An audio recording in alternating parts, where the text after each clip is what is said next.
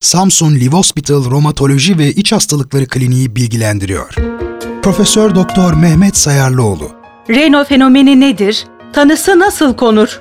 Raynaud fenomeni soğuk veya stresle karşılaşıldığı zaman özellikle vücudun uç kısımlarındaki en çok parmaklarda bu ortaya çıkar. Vücudun e, uç kısımlarının önce beyaz daha sonra mor bir renk almasıdır. Raynaud fenomeni çoğunlukla herhangi bir hastalık olmadan tek başına da bulunabilir. Bazı toplumlarda görülme sıklığı %4 oranına kadar çıkabilir. Fakat bunun yanında bir takım başka hastalıklarda da Raynaud fenomeni ortaya çıkabilir. Biz ilkine birincil ismini veririz, ikincisine ikincil yani sekonder ismini veririz. Raynaud fenomeni olan hastaların mutlaka romatolojik açıdan araştırılması gerekir. Çünkü bunların temelinde daha sonra ortaya çıkabilecek olan bir bağ dokusu hastalığının başlangıç bulgusu olarak ortaya çıkmış olan bir Raynaud fenomeni varlığı olabilir.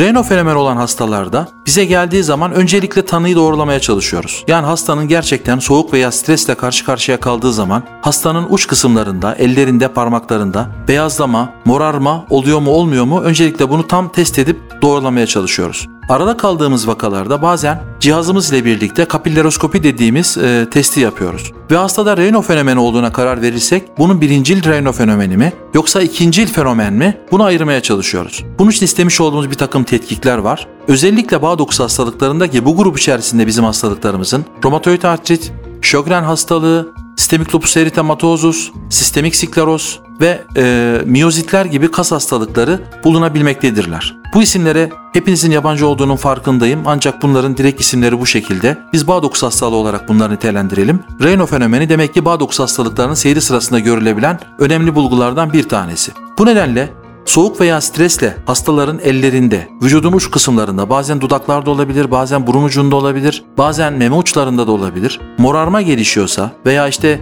e, belirgin bir beyazlama, kan çekilmesi gibi bir durum ortaya çıkıyorsa romatolojiye gelip romatizmal hastalıklar açısından değerlendirilmesinde ikincil bir nedenin olup olmadığının araştırılmasına belirgin fayda vardır. Samsun Live Hospital Romatoloji ve İç Hastalıkları Kliniği bilgilendirdi.